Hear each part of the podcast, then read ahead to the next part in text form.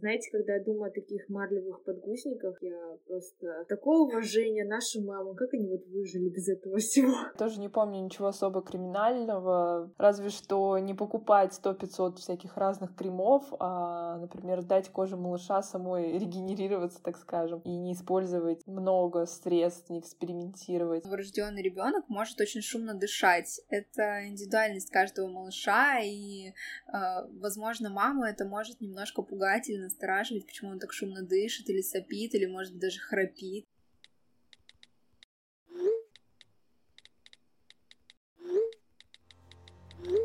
Всем привет! С вами подкаст «Мамский чат». Подкаст, где трое молодых мам проходят все трудности и радости материнства в прямом эфире. Меня зовут Лиза, и у меня есть сын Леша, которому сейчас 11 месяцев. Всем привет! Меня зовут Майя, и моей доченьке Лили сейчас 7 месяцев. Всем привет! Меня зовут Настя, и моей доченьке Стефани 6 месяцев. Мы все живем в Санкт-Петербурге. Приятного вам прослушивания! Ну что, девочки, рубрика «Еженедельные новости». Делимся. Обожаю эту рубрику. Сегодня Эйви ровно 7 месяцев. Ура! Поздравляю, Маюш! Майя, мы вас поздравляем, это очень круто. Вообще время летит. Для меня ваши девочки вот из роддома только вышли. Свои-то дети растут быстро, а чужие еще быстрее. Да. Не говори, Настя, не говори. Вообще, Майя, у тебя есть такое чувство, что ты как солдат в армии зачеркиваешь эти месяца и как бы ждешь, когда уже этот дембель? Какой 18 лет? Мне просто нравится. Мне скорее зачеркиваю, когда появляются какие-то новые умелки, и мне всегда так радостно. Я такая: о, еще один этап пройден. Но пока что новых умений у Эви не появилось. Но сегодня мы ходили в бассейн, уже перешли в большую чашу, где тренер вместе с Эвой в воде занимается. И Эви по-прежнему все так же очень нравится. Улыбка не сходит с ее лица все время плавания. Она ныряет, плюхается, играет. В общем, мне так радостно смотреть на ее счастье, и я сама становлюсь счастливой от этого. И, знаете, это прям... Я воспринимаю поход с ней в бассейн как что-то личное между нами, что это только наш момент, только наши полчаса, которые мы, не считая тренера, проводим вместе в каком-то счастье и эмоциях положительных. Круто, Майя. Здорово, у вас даже в таком младенческом возрасте уже появилось совместное время. Да, совместные тусовочки. Туса мамы и дочи. Девочки, у меня вообще супер-пупер ультра новость. Лёша сделал свои первые шажочки, представляете? Да, офигеть, очень круто, вау. Самый долгожданный момент для мамы. Да, знаете, я, честно сказать, аж немножко прослезилась в этот момент. Он еще, полноценно не ходит, делает пару-тройку шагов, еще немножко боится, но иногда прямо... топает, я не могу, я так рада, так горжусь, мой малышок. Я очень за тебя рада, это круто. Да, спасибо, девочки. У вас есть на память такое видео, где между вами Лёша как бы ходит? Нет, между нами нет, но у меня получилось снять кусочек вот прям в тот момент, когда он пошел. Я, правда, в самый последний момент спохватилась, но немножко видно. Ой, как здорово, такая память. Да. Так классно. Мы очень рады с мужем. Представляю вашу радость. Человек прямоходящий. Настя, у тебя что нового? Такую новость, конечно, ничто не перекроет. Это просто самое реально долгожданное, мне кажется, в материнстве, когда ребенок сделает первые шаги. У нас начались первые попытки. Стеша начала осваивать вертикализацию полным ходом. Она встает на все. Теперь она почти всегда находится в положении тянущихся рук вверх, либо стоит полностью. В бок пока не пошла, пока просто стоит и пытается дотянуться до чего-либо на поверхности. Самые любимые игры у нее это карабкаться, особенно если ты ляжешь на пол, то все, ты отличное препятствие, по которому можно ползать туда-сюда, вверх-вниз. Такая у нас новость, тоже, конечно, этому очень рада. Да, супер, Настя, прямо так рано. Да, очень ранняя Стеша прям. Я очень в шоке сама, девочки, если честно. Мне рассказывали до этого мамы про таких малышей, которые так рано начинают осваивать такие серьезные навыки достаточно. Вот. Я, если честно, не верила. Если бы у меня не родился такой ребенок, я бы не верила, что такие дети есть, если честно.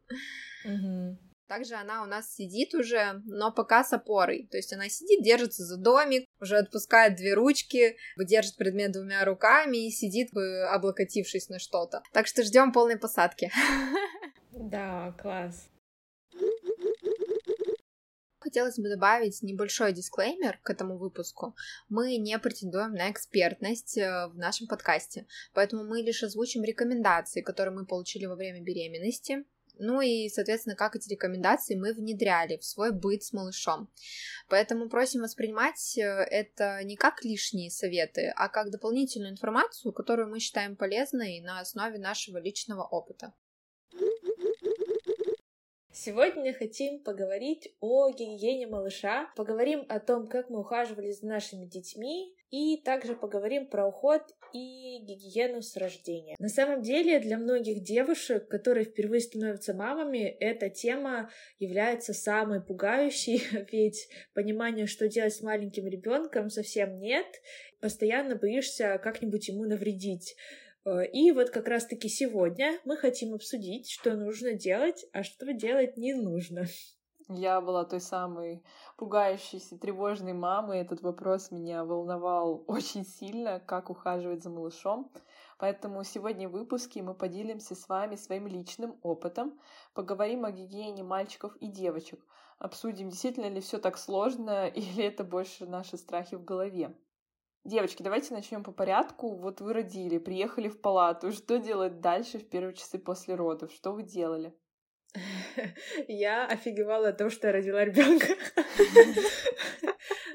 Помимо офигевания, шока и боли, что еще было в вашей голове? Ну, вообще, мы приехали, и санитарка сразу показала, как переодевать Лешу, как его подмывать, как его одеть, одела его, надела ему памперс, и он уснул. Все. Я родила поздно вечером, Лёша так и спал потом весь вечер, так что я с ним ничего особо не делала. Круто. Мне санитарка тоже показала туториал, что делать с малышом, как его подмывать и как менять памперс. Но, честно говоря, я в этот момент лежала, смотрела на Стешу и такая, боже мой, какая она у меня замечательная. То есть мои мысли, они вообще были, знаете, я её совершенно не слушала. Но на самом деле ничего она такого сверхъестественного не рассказывала, и все это пришло по наитию понимания, как что делать. Мне никто ничего не объяснял. Как только мы приехали с Эвой в палату, я тут же встала со своей кушетки, и у меня даже не возникло вопроса, что делать. Я просто взяла, раздела ее, подмыла, поменяла памперс, одела и уложила спать. И дальше пошла сама в душ. И когда санитарка пришла в палату, она удивилась, что уже все сделано, и мне не нужно ничего объяснять. Она спросила, нужна ли мне помощь. Я сказала, что нет, в принципе, все понятно. Независимо от того, проведут ли вас туториал или нет, скорее всего, первое, с чем вы столкнетесь, это с памперсом. Девочки, ну что, как сложно менять памперсы? Ну, на самом деле, нет. Кстати, я перед рождением Эвы просто забила, как подмывать, как менять памперс девочке. И первое же видео на Ютубе, пожалуйста, вам все наглядно покажет. Да, мне кажется, там интуитивно понятно, как его застёгивать. Но я бы добавила от себя, что очень удобно малыша держать за две ножки, чуть приподнять его вверх, подложить под него памперс, соответственно, и застегнуть липучки. Еще важно в памперсе, чтобы подгузник не закрывал пупочек, так как пупочек всегда должен проветриваться. В принципе, про памперс говорить много не нужно. Есть несколько правил, которые нужно соблюдать. Первое правило — это то, что его нужно менять примерно каждые 2-3 часа, и после каждой дефекации. Также не рекомендуют использовать присыпки. Лично я слышала, что они могут вызывать раздражение.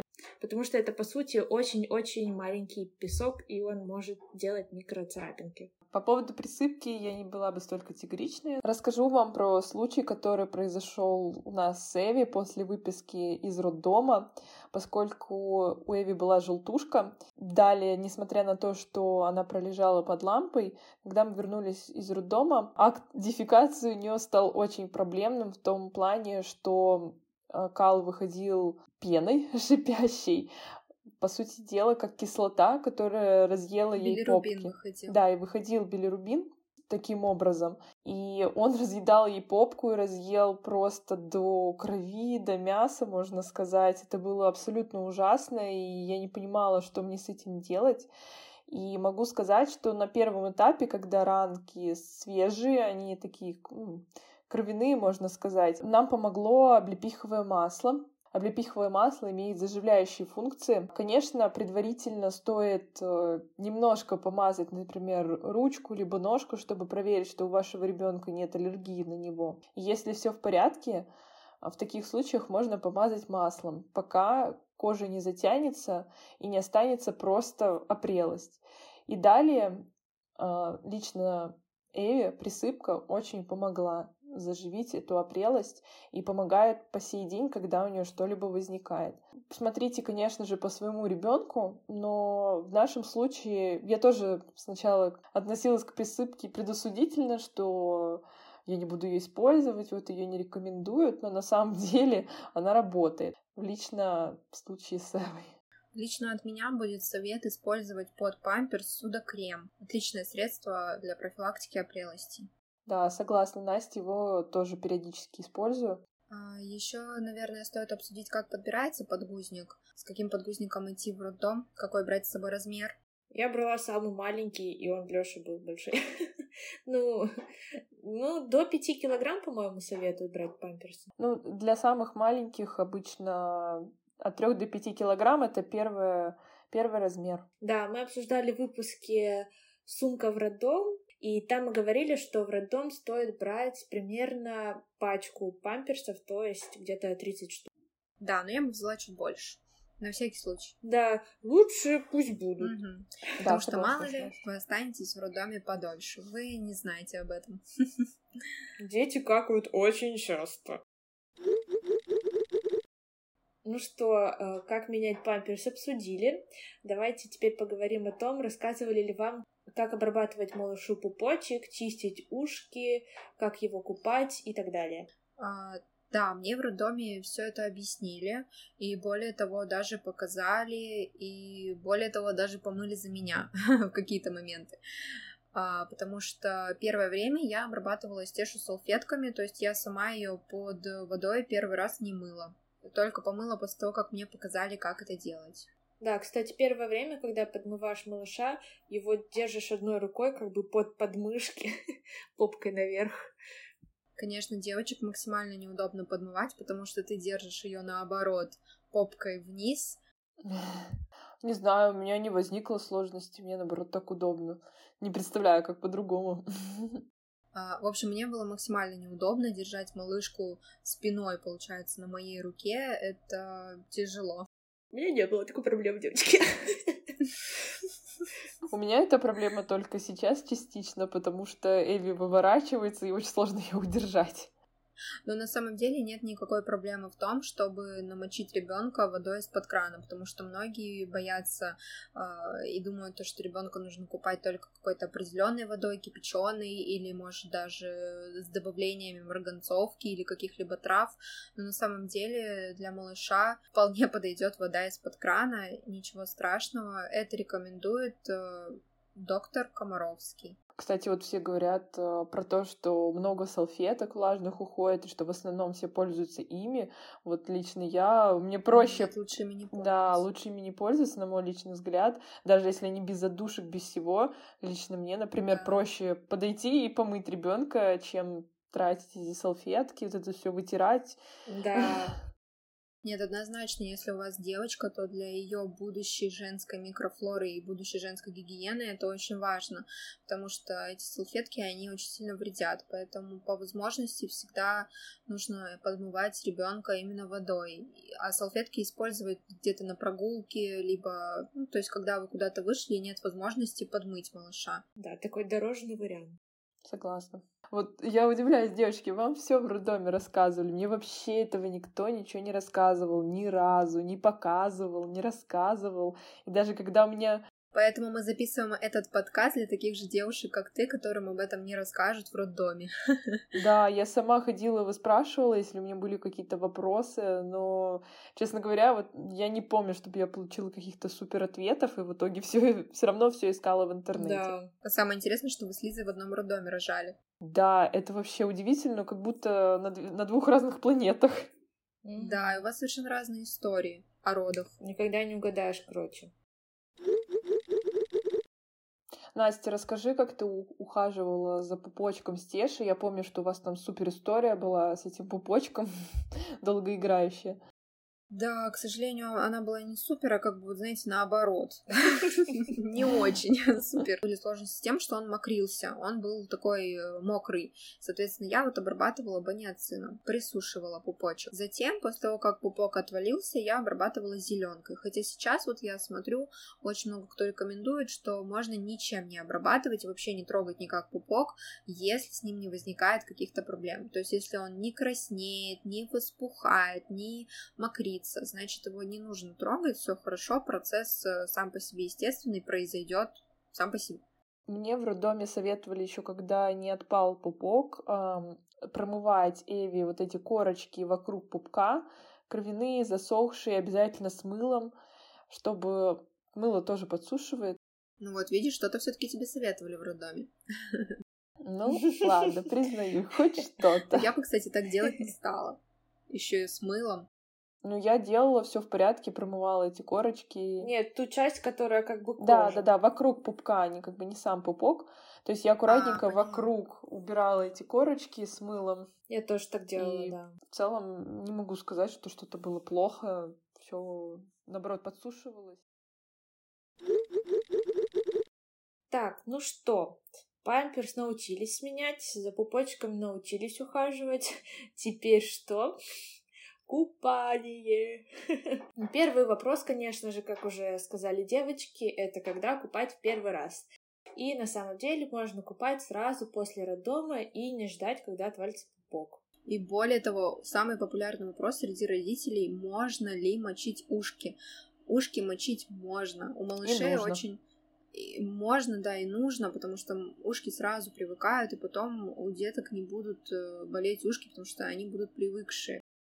Очень часто бывает такой миф, что малышей нужно купать в какой-то воде, либо с марганцовкой, либо в ромашке, там, что еще, в каких-то травах. Это все не нужно.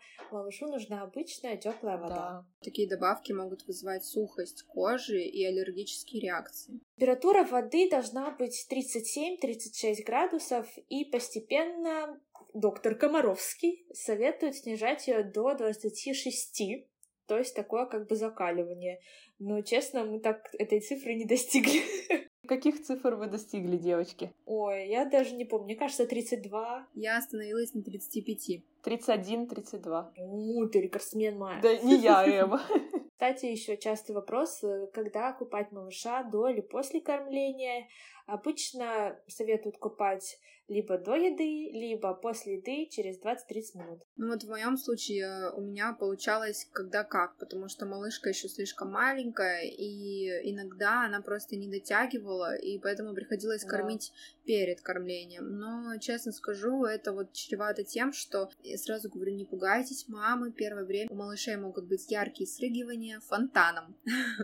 Меня это ужасало просто, ну, это выглядит реально просто фонтан такой летит изо рта, и вот чаще всего это происходило как раз тогда, когда я кормила ее перед купанием, и, видимо, происходил такой выброс еды из желудка, но это может быть также, кстати, эти срыгивания могут быть и не от купания, просто это физиологически, и это нормально. Вот, поэтому у нас получалось когда как, и И, конечно, лучше советуют купать до еды, либо через 20-30 минут после, но вот говорю, с маленькими малышами сложно скоординировать точно этот вопрос. По поводу того, где купать малыша, мы обсуждали в предыдущем выпуске, очень рекомендуем послушать. Мне кажется, он получился довольно неплохой. По поводу моющих средств, рекомендуют их использовать один раз в неделю с маркировкой 0+, лучше приобретать продукцию в аптеке и без каких-то отдушек.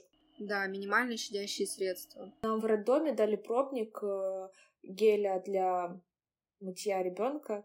Очень маленькая баночка от Johnson's Baby, и она закончилась только в прошлом месяце.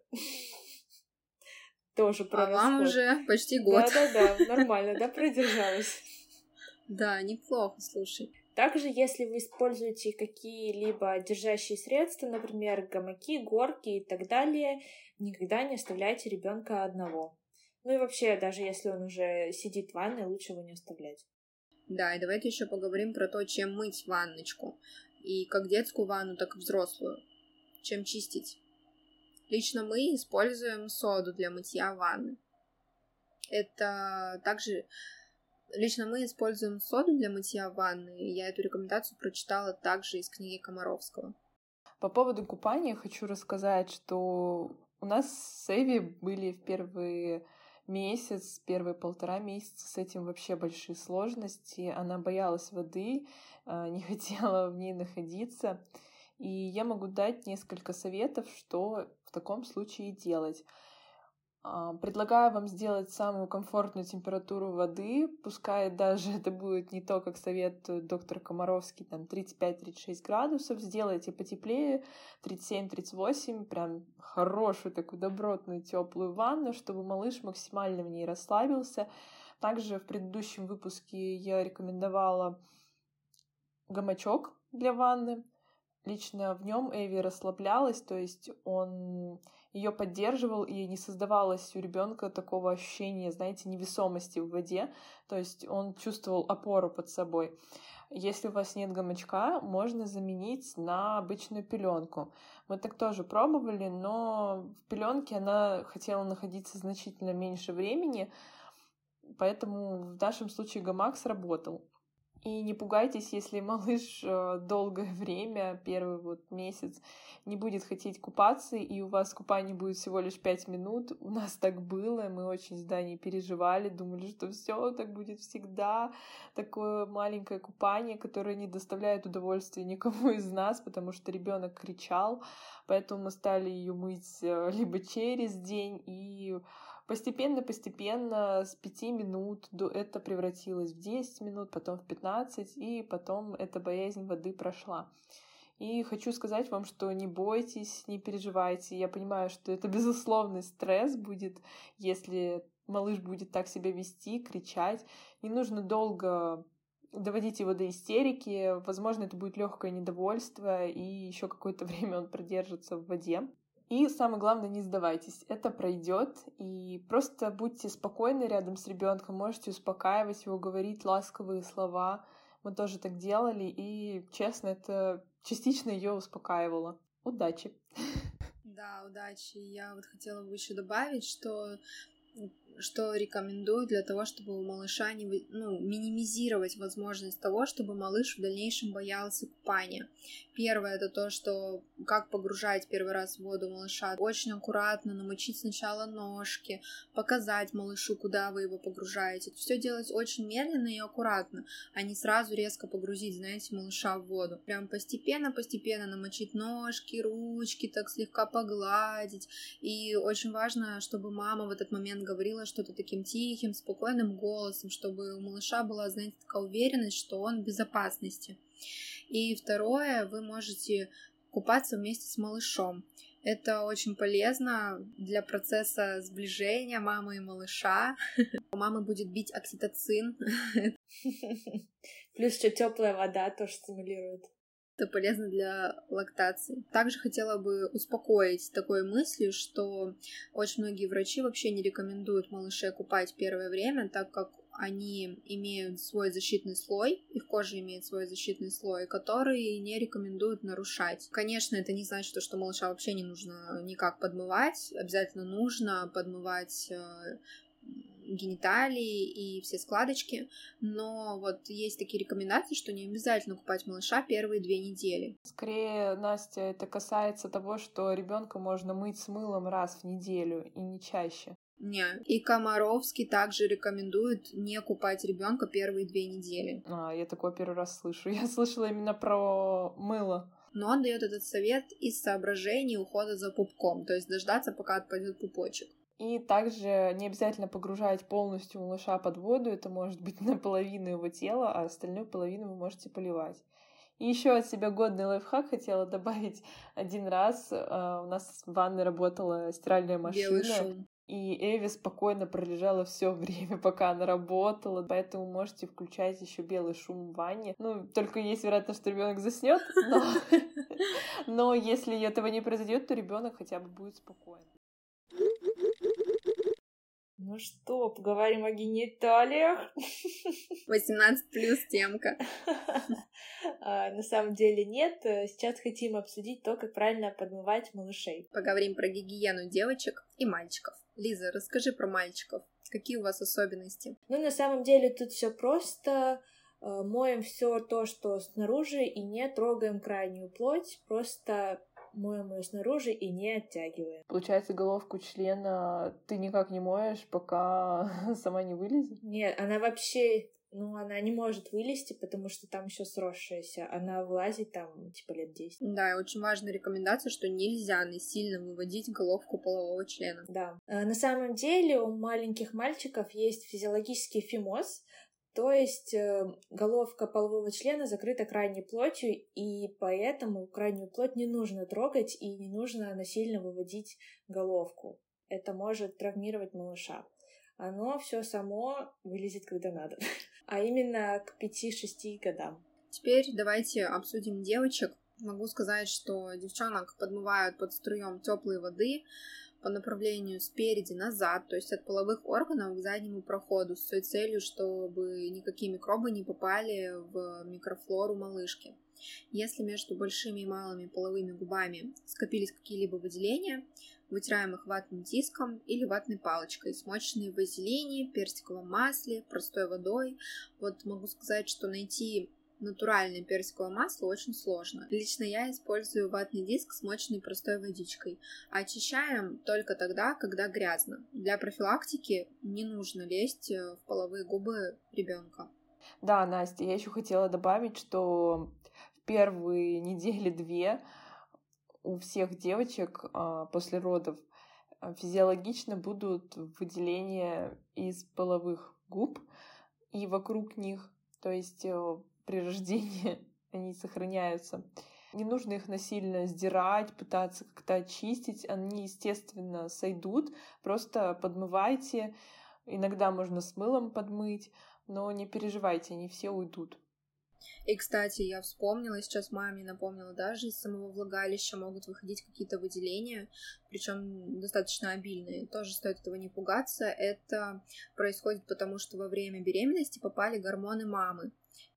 Да, первое время это нормально, и я ничего насильно прям там не вымывала, просто подмывала. И, кстати, сейчас ты говоришь, что ты протираешь что-то, я просто водой смываю, и все. Я также ванночки протираю, и все. Еще хотела бы добавить то, что педиатр также мне сказала, что в первые дни там еще присутствует первородная смазка, которую не нужно трогать. То есть первые дни вообще туда лезть не нужно. А затем уже после роддома, когда вы возвращаетесь, тогда да, вы уже делаете уход, и те выделения, которые скапливаются, вы подчищаете. Да, Настя, соглашусь. Я примерно это имела в виду. Так интересно, уже действительно столько моментов забылось, и сейчас вспоминаешь и думаешь, ого, а я этого уже и забыл. Да, также еще хотела посоветовать протирать малыша все складочки ватным диском, смоченным водой, особенно зону подмышек, под коленями, шейку. Там в основном все и скапливается. И, кстати, вот про шею тоже мазала, как Настя, судакремом и присыпкой. Кстати, присыпка очень хорошо помогает от отопрелости и в подмышках, на шее. Далее поговорим про сон. Когда мама и малыш возвращаются домой, первое, о чем стоит подумать в уходе за малышом, это безопасные и комфортные условия для сна. Да, например, твердый матрасик, который не проминается под весом ребенка. Также не советуем вам ставить кроватку под гардину, либо если над кроваткой висят какие-то картины или предметы интерьера, они могут в любой момент легко слететь и упасть на вашего ребенка. Да, если у вас есть мобиль, то он должен быть надежно закреплен. Также не стоит располагать кроватку вблизи с какими-то предметами, до которых малыш может дотянуться и как-то навредить себе. Для меня было удивлением, как в роддоме показывают, как укладывать малыша спать. Оказывается, что малыша нужно укладывать на бочок и подкладывать ему под спинку такой валик. И для меня это было прям удивлением. Да, обязательно менять стороны, иначе голова у ребенка может поехать в одну сторону и будет такая вмятина. Как курочку-гриль переворачивать. А вам в роддоме лоточек приподнимали? Ну, он был чуть-чуть под углом. У нас тоже. Для меня это тоже было удивление. В общем, положение в кроватке строго на спине, либо на боку. Либо на животе тоже можно, но под строгим вашим присмотром. Кстати, можно малышу спать на животе, у вас на груди или на животе, если переживаете, что ему будет некомфортно в кроватке. Да, но укладывать ребенка на сон на животик и куда-то отходить, это строго вообще запрещено. То есть, если вы в комнате и малыш под присмотром, потому что сон на животе в таком возрасте опасен. Но вообще полезен, и его в целом рекомендуют, даже в роддоме. Полезен, конечно, потому что, в принципе, очень полезно малышу лежать на животике. Давайте еще обсудим совместный сон. Думаю, это тоже можно отнести к безопасности. Вообще, совместный сон консультанты по сну рекомендуют от 6 месяцев. Но давайте будем честны, хотя бы раз ребенок до 6 месяцев точно спит с вами в кровати. Лично у нас это произошло на второй же день после выписки из роддома. Эйви переехала к нам в кровать. Хотя первый месяц я старалась укладывать ночью ее в кроватку, но потом вот она окончательно поселилась у нас в кровати. И в целом меня тоже все родственники, например, ругали, что вот я задавлю ребенка, я неосознанно ночью перевернусь и там перекрою ему дыхательные пути. И на самом деле это имеет место быть, но, слава богу, у нас все в порядке, и такой ситуации ни разу не происходило. Однако также еще не рекомендуют накрывать малыша одеялом, что я тоже делала. Ну, лично у нас все хорошо было, но рекомендовать такое, наверное, не стоит, если вы не уверены в себе и в своих силах контролировать себя во сне. Хотя лично мне, например, совместный сон с малышом очень нравится. Редко, когда он мне не нравится. Ну, мне первое время тоже очень нравилось спать со Стешей. Это не приносило для меня никаких неудобств, особенно когда я ее пеленала. Это было примерно первые 3-4 месяца. Конечно, она лежит свернутая, никак не шевелится практически. Вот. А затем, когда она стала активная и стала пинаться, мы поняли то, что совместный сон стал очень некомфортный для нас. Хотя, кстати, первые 2 недели она спала четко в кроватке, а затем потихонечку стала переезжать к нам, потому что было сложно мне вставать, было проще покормить лежа в кровати и дальше спать, чем вставать, просыпаться, и, в общем, я чувствовала себя более выспавшейся, если Стеша спала с нами. Да, то же самое. Да, Настя, у нас то же самое. Давайте теперь обсудим процедуры после купания. Начнем с того, как ухаживать за ногтями. Интересно, девочки, что в роддоме стричь ногти нельзя. Там прям висят объявления, что это просто под строгим запретом. А-ля не курить, знаете. Да, интересно, почему так? Так что, если малыш родился у вас с длинными ногтями, то нужно будет потерпеть до дома. Как часто вы стрижете ногти своим деткам? На руках и ногах? Раз в неделю примерно. Каждые 7-10 дней. Вообще у каждого индивидуально стоит смотреть по мере отрастания ногтевой пластины. Лучше стричь ноготочки после душа, они более мягкие и податливые. Стричь ногти на ручках нужно в форме квадрата, а на ножках по форме овала. Также, знаете, есть специальные детские ножницы с закругленными концами. Но вот, например, Комаровский рекомендует использовать обычные взрослые. И лично я тоже купила обычные взрослые, и мне очень удобно подстригать именно ими. Я купила детские, но без закругления, просто детские маленькие ножички, и в целом ими довольна, потому что они не супер острые и маленькие, ими очень удобно поддеть эти маленькие ноготочки. Тут стоит еще добавить, что если вы используете взрослые ножницы, то это не значит, что вся семья может стричь ногти этими ножницами. Эти ножницы предназначаются только для малыша, и это как бы такие правила гигиены. Ноготочки подстригли, а что с ушками, девчонки? Рекомендации по уходу за ушками, какие они? Не лезть внутрь палочкой, вытираем ушную раковину после душа. Но хотя, честно, насчет палочек я не соблюдаю, рекомендуют на самом деле по-правильному сворачивать такие турундочки из ваты, но у меня вообще не получается ничего. Угу, так же. Я вообще только, наверное, раза два-три всего лезла палочкой, не глубоко, а прям, знаете, снаружи вынимала. В основном просто протираю ватным диском по поверхности раковины и ту серу, что как бы на поверхности ушка находится. Я пользуюсь обычными ушными палочками компании Johnson's Baby. Они без ограничителей, без липкой основы какой-либо, совершенно обычные палочки. Просто я смотрю, чтобы была твердая сама палочка, на которой вата, для удобства. И вытираю ушную раковину, и в само ушко не лезу. Так, а что насчет носа? Ой, соплесос one love. Если кратко, то да. Да, кстати. Добавим еще, что новорожденный ребенок может очень шумно дышать. Это индивидуальность каждого малыша, и, возможно, маму это может немножко пугать или настораживать, почему он так шумно дышит, или сопит, или, может быть, даже храпит. Также я знаю, что очень многих мам настораживает, что у деток сразу после рождения есть какие-то белые сопельки, но в целом это нормальные физиологичные козюльки, которые просто нужно очищать. Просто серьезно, мне мамочка знакомая, она постоянно мне задает один и тот же вопрос: а сколько нужно, чтобы было соплей? А это нормально, что они белого, там, бело-серого цвета? Это нормально, и они будут у вашего малыша. Все в порядке. А в том, в каком количестве они будут, это очень индивидуально. И как глубоко они будут сидеть, тоже очень индивидуально. Если говорить о том, как чистить носик, то можно воспользоваться турундочками. Берете ваточку, скатываете ее в короткую такую трубочку, и можно немножечко смочить физраствором, либо теплой кипяченой водичкой, и промыть носик малышу, прокручивая слегка и сильно не засовывая турундочку в носик. Вот у меня так же, как с ушами, вообще не получилось это сделать. Я даже не пробовала. Ну, мало того, что у тебя, знаешь, не получается, это еще ребенку не очень нравится. У меня, например, Стеша отлично реагирует на соплесос, но вообще ненавидит турундочки. У нас сейчас соплесос — это просто злейший. Плюсую, Лиза, плюсую многократно. Хотя это так удобно, просто мега удобно. Также еще могу порекомендовать, если, например, у ребенка сухие козюльки, это верный знак того, что в комнате очень сухо.